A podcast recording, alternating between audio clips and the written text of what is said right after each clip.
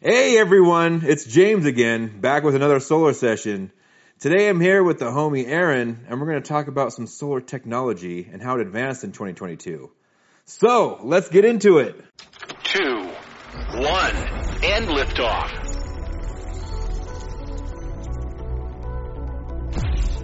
Alright, so hey Aaron, uh, would you mind telling everybody who you are and what you do around here? My name's Aaron. Uh, I'm actually the tech support manager here, so I help everybody out from our install crews to the homeowners and everybody in between. Right on. So, how has it been working here? I mean, how- long have you been here actually? Uh, about three years actually now. Okay, how do you like it here? Oh, I love it. It's one of the best companies I've ever worked for. Um, especially for me, I enjoy problem solving, so I get to do what I really like, just helping people fix their problems. Yeah, it's very fulfilling. And I mean, it's it's nice to work for people that you trust. Exactly. Yeah. All right. So, um, since since you're in the tech support department, what kind of problems do you come across most commonly? Most commonly, it's usually communication issues. So after we install a system, we'll uh, actually connect it to the internet via one of several ways, and uh, that's to connect to the monitoring platform for the homeowner to be able to watch the uh, check the production and consumption of their system. Right. So you can see what they're producing, what what how much electricity they're making. Yep. So usually the big thing that happens is, is we'll connect it to Wi-Fi, Yeah. and the people, the homeowner will forget that it's connected to Wi-Fi and change their password or get a new company to come Uh-huh. out with a new internet service. So it's usually just us happen, helping them uh, walk through to set up their Regular IT type stuff. yeah. Um, but uh, besides that, I mean, occasionally we get, uh, you know, issues that I have to help the installers with if they have certain questions on, on certain ways to connect, uh, you know, the solar panels or issues like that. But, uh, typically, yeah, it's usually a little bit more on the tech end of the IT stuff, the, the kind of problems we deal with. Okay. Do you ever deal with like panels that are damaged? Does that happen very often? Yeah, but not from what you'd think. Usually it's bullet holes. Oh, really? Yeah, uh, right after New Year's and uh, and uh, Fourth of July is is um, when we get a lot of that. They're just out there getting wild, huh? Okay. Yeah, and it, it, always the same question is: Is that covered under warranty? Which, unfortunately, everything we've found it's not. But one thing we always do recommend is after you get your solar, is add it to your home warranty or your home insurance because there is things in there that will be covered that the manufacturer's warranty and our labor warranty don't cover. So always looking to add, and it's a couple extra bucks to your your uh, home warranty, you know, per month or your insurance. Totally worth it. And then they'll pay for us to come out and replace the panel if it gets shot. Apparently. It, it, yeah, if but usually the deduct it, it depends. You got to negotiate a good deductible. I see. okay, well that's good to know. Um, so you mentioned the monitoring app. I don't want to go into it too deep, but uh, what kind of monitoring apps do we use? Do we do, do our customers get to use? Uh, primarily, uh, if you have an Enphase system, Enphase is an all-in-one integrated app. Uh, I find it probably the most intuitive out of the several manufacturers that we do install with. Um, if we are able to put consumption monitoring on the house, which varies from the type of service panel you have, if it's capable of being done, the app is incredibly intuitive in showing you what your system will produce, what you're going to consume off of your production, what you're going to pull from the grid, and what you're exporting back to grid. And it puts it in a very easy to read, easy to quantify uh, uh, several pages on the app that So are you, just just, so you can just check every day and see what's going on. super easy to use. Yeah, you can see, um, and if we're able to hook it to Wi-Fi, you get updated information every 15 minutes. Is Wi-Fi the only connection available? No, if it's uh, if it's within the realm of uh, you know ease, uh, we can hardwire direct to the router. Oh, really? Yep. And uh, if not Wi-Fi or that too, we also have a cellular kit that actually it's its own little standalone kit that has a SIM card in it, which will Oh. allow the system to talk autonomously. So regardless if you have internet or not, or say you're in So a if the internet goes down, you can still see what's going on. exactly. Oh, that seems cool. Is that? ha-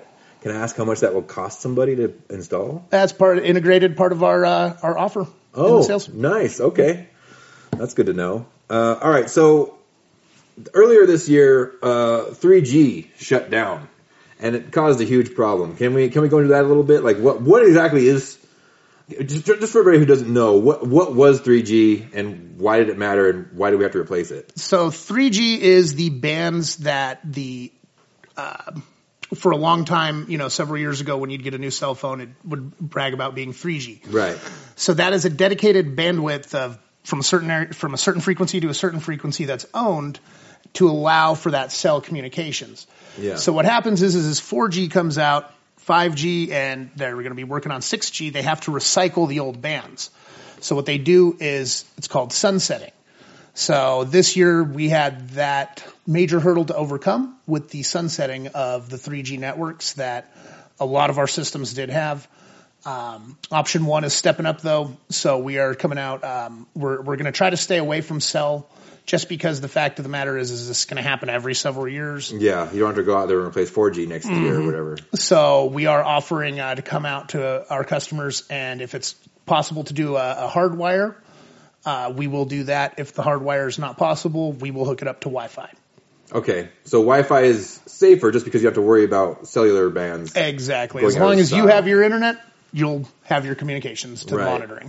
What do they do if they have Wi-Fi and they don't have internet? Does the monitoring?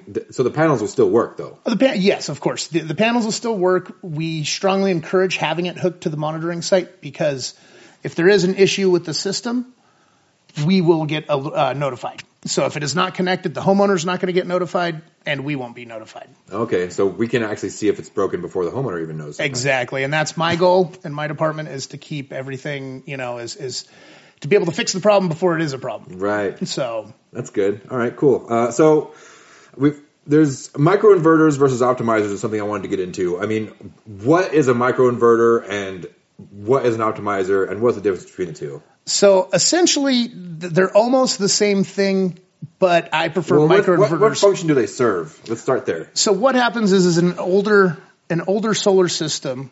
They were called string inverters, and you had one central inverter. You had no optimizers, no microinverters.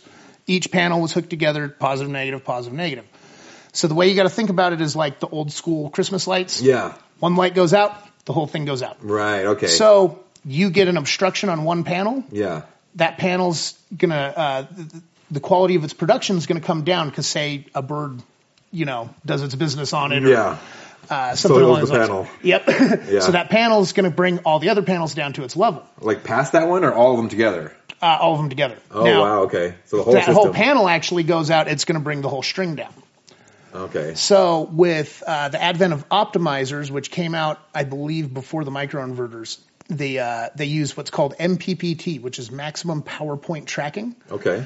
which allows if you look like here on our on our solar panel you have these cells so they either come in se- 60 72 96 type configurations Okay. Um, so what happens is is if say one cell gets shaded instead of the whole panel and the whole string getting brought down to that lowest cell's common denominator it will just take that cell out of the equation and allow the maximum power point Okay. to track into there so that's what the optimizers do. so that's essentially, yeah, the optimizers now. Microinverter does that as well. So if you have one panel come out or you get one, you know, say shading on one panel, it'll take that out of the equation and let the rest of the panels on that string produce at their highest possible power. Okay. Now, the reason I prefer microinverters over optimizers is because in a panel, uh, a panel produces in direct current. Our houses use alternating current. So we have to convert that direct current into alternating current. Now the thing is, is with direct current, when it runs, it runs at a higher voltage, which is unsafer. So when you're running optimizers, you're running anywhere from 400 to 500 volts coming off the roof down to the inverter. Whereas if it's microinverted, which the point of a microinverter does everything an optimizer does, but at a panel level, it will actually convert the direct current to AC current Oh, directly from the panel. directly from the panel. Oh, that's cool. I So didn't even know that. from the roof down to your uh, what's called the combiner Enphase combiner box that Yeah. goes into the, your panel, you're only pushing 240 volts. okay. So you're right around half of you know well a little bit more than half of what uh, what's coming off on a DC type system. right. Okay. So the good thing too with microinverters versus optimizers or string inverters, central inverters, is if one inverter goes down in a microinverter system, the rest of the system's still good. On a central inverter system, if the one inverter goes out, the whole system is out. Uh huh. So you have to you have to get that replaced as soon as possible. Whereas you can survive a little bit with a micro. Mm-hmm. Yeah, one panel out, you know, you can go a week or two until we can get the part back in or whatever to, to replace Right. that. You can still produce some energy. Exactly. Okay. Um, so yeah, it, it collects it in DC form and it goes to AC to the house. Correct. But I know that there's a little bit lost in the translation there, like a little bit of power is lost. Yeah, that's uh, you're called your inherent power loss. Uh, So I mean, how much how much can people expect to lose? So I mean, these panels are rated for 400 watts. How much are we getting from each panel after it's transformed into AC? usually about 15 to 25 percent. You're going to have a loss Okay. anywhere, depending on, on on the panel, the brand, the type of panel. Is the panel bifacial or not? This is all going to play a role in how much of a power loss there is. And there's no way around that, right? Like it's just it has to It has to, yeah. It's it's just the the the it, inherent inherent, inherent, properties of yeah. electricity. and uh, I believe it's it, well, it's part of the lo- laws of thermodynamics. It's just Oh you're yeah, going to have yeah, yeah. That's, every time you convert energy. I think that's the third law of thermodynamics. I believe- yeah. if I'm not Second or mistaken. yeah, one of them. But uh, yeah, so essentially you can look at um, outside of so a panel that comes at 400 watts. That's its standard test conditions, which means basically perfect. You know, it's 70 degrees. There's no wind. The the panel has not been heated by the sun. And uh, in electrical theory, uh, the way it works is the hotter it gets, you're going to create more resistance. Right. So in a cooler environment that a perfect in a lab, yeah, they're going to get 400 watts out of that panel. Now, and So it's based off of perfect conditions. exactly, so that's when you get that. Now they have you called your PTC rating, which you'd figure would stand for practical test rating, but it has to do with NREL, the National Renewable Energy Laboratories. Yeah. It's it's a huge acronym. and They just put it down to PTC, which unfortunately I don't know off the top of my head. Yeah. Uh, so what that is is a more real life test and calibration of the panel to give you a better idea. like how much you'll get off when it's on your roof. Exactly, exactly. in a real world situation. Okay, well that's that's good to know. I mean, everybody. I've heard some people complain about how much power they're getting versus how much they're supposed to get, and this it's good for them to know it's just an inherent thing. It's gonna any panel you get is gonna perform that exactly. way. Now, and and that that goes. You can multiply that out by your system size. So the way we say a system size is, is if it's 10, 10 kilowatt system, that's multiplying out each panel, adding them together with its STC. Now that system's never going to actually hit 10k. It may hit within 10% of it, depending, you know, on the panel. Yeah. So that's one thing uh, we try to in the sales before it even gets to that is explain to the people, you know, and all of our uh, the way we do our site survey and we build our proposals and look at uh, we, we actually use uh, it's called Scanifly Yeah. and it's a really cool system that comes out and uses a drone to get the the Like footage. of 3D you- model of yeah, it creates a 3D model essentially, so that way we can look at the sh- it can see real time what kind of obstructions, where shade's going to be, and the program will actually put that year round. So as the sun goes lower on the horizon and back higher on the horizon, shadows are going to cast differently. So Okay. all of this is taken into account for when Yeah. we build your system to offset it. So if you feel, you know, it, it it's trust us. We're, we're the professionals. We know, Yeah. you know, and we use really good software that will build the system to offset how much energy you're using per year. Yeah. We we know all this stuff ahead of time, so we'll make sure it's built to exactly what you need. Exactly. And it's still gonna save you money. Uh, so, um, is there any new solar tech that came out this year that you want to mention? Actually, I'm really excited. Uh, Enphase rolled out their IQ8 Okay, line so that's the, of that's the microinverters. eighth, eighth generation of that. Uh, essentially, yeah, yeah. They started with the S series, then an M series that went from like 215 watts, 250. Uh, well, and actually, then they just jumped to calling it IQ6. I'm not sure where in between that. Maybe it Oh, was okay. maybe it was testing behind the scenes. You know, they had to do Yeah. a one, two, three, four or something in the, Yeah. the IQ uh, branding.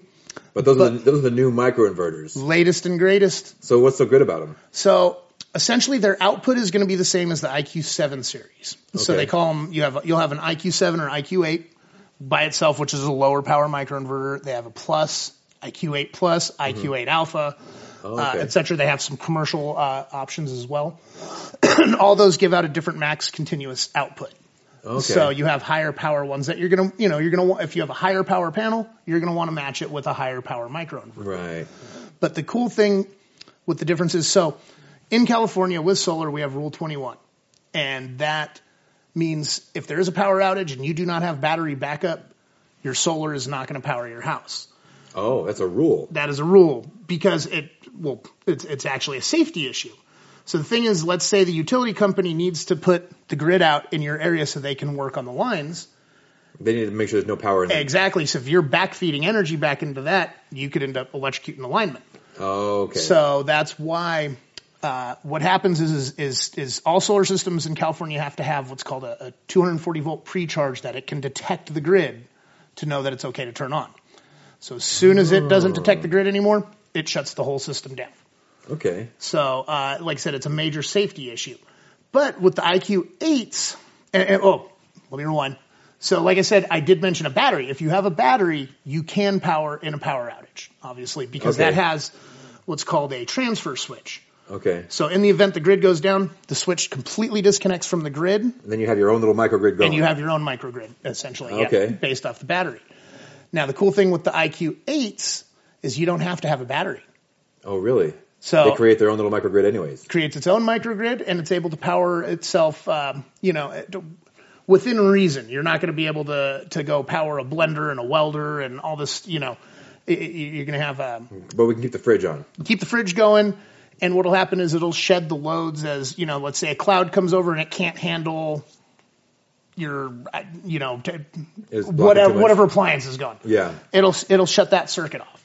So that way it can direct, divert the power to what, What else is power. still the lower lower loads. Okay. Um, but that's kind of revolutionary in the uh, the solar solar tech, solar industry. Okay. So um, they're still working out some bugs and kinks with the software, but I, I am a firm believer that it is uh, that's where the technology is going. Okay. Um, Speaking about where the technology is going, where where do you think it's going? I think we're going to see a lot higher efficiency panels, and I think you're going to see panels change. Um, Tesla came out with the solar roof a few years back. Yeah, but from what I heard, it wasn't very efficient. No, but uh, I can tell you, I went to the RE Plus Expo this year. Yeah. There is a uh, that that opened the door. So there is a lot of other companies, big companies that are notorious for th- their roofing abilities in the worldwide industry. So they're going to refine that. They're going to refine that, and, and anytime you know, anytime that's uh, you're you're going to have competition, it's going to get better. Right. Cost is going to go down. Return of uh, investment's going to go up. Right. So there is a lot of exciting things on that. They are talking about new um, roll-on solar for like commercial that I've seen, where it's essentially a strip of solar and you just roll it out, glue it on. Yeah. You know, um, so it's I don't know what's going to stick, where it's really going to go, but there's a lot of exciting things. Um, to me, the the two big things you can really count on happening, though, you're going to see a lot each year. We're going to see the panels efficiency and power output go up, and we're going to see the cost of uh, battery storage go down. Yeah. That's gonna. I think that's going to be a big push this next few years. Because who doesn't want to be able to have autonomy if the grid Yeah. goes down, you know, and and being able to uh, have power in the event of a power outage, Yeah. or being able to play against the solar, uh, what what the utility companies do with solar, Right. especially with time of use. And Yeah. you know, for example, you can actually like with a Tesla Powerwall. Uh, you can set it to uh, where between four and nine when the energy is the most expensive. But the utility company knows between four and nine you're not going to produce hardly nothing because the sun's going down. Sun's down. going down. Yeah.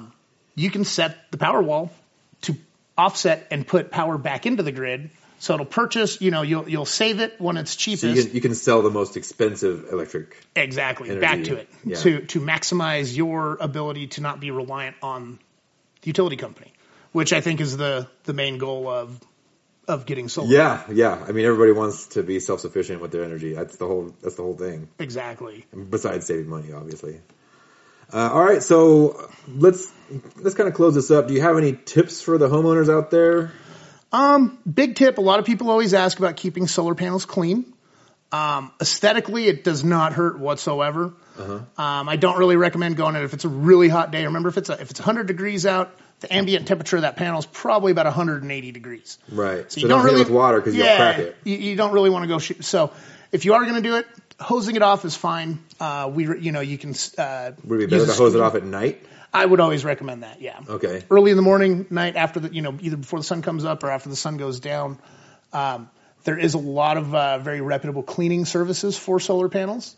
that you can also go through, and they're from what I understand, they're they're fairly it's cost effective. Yeah, it's, it's it's not bad.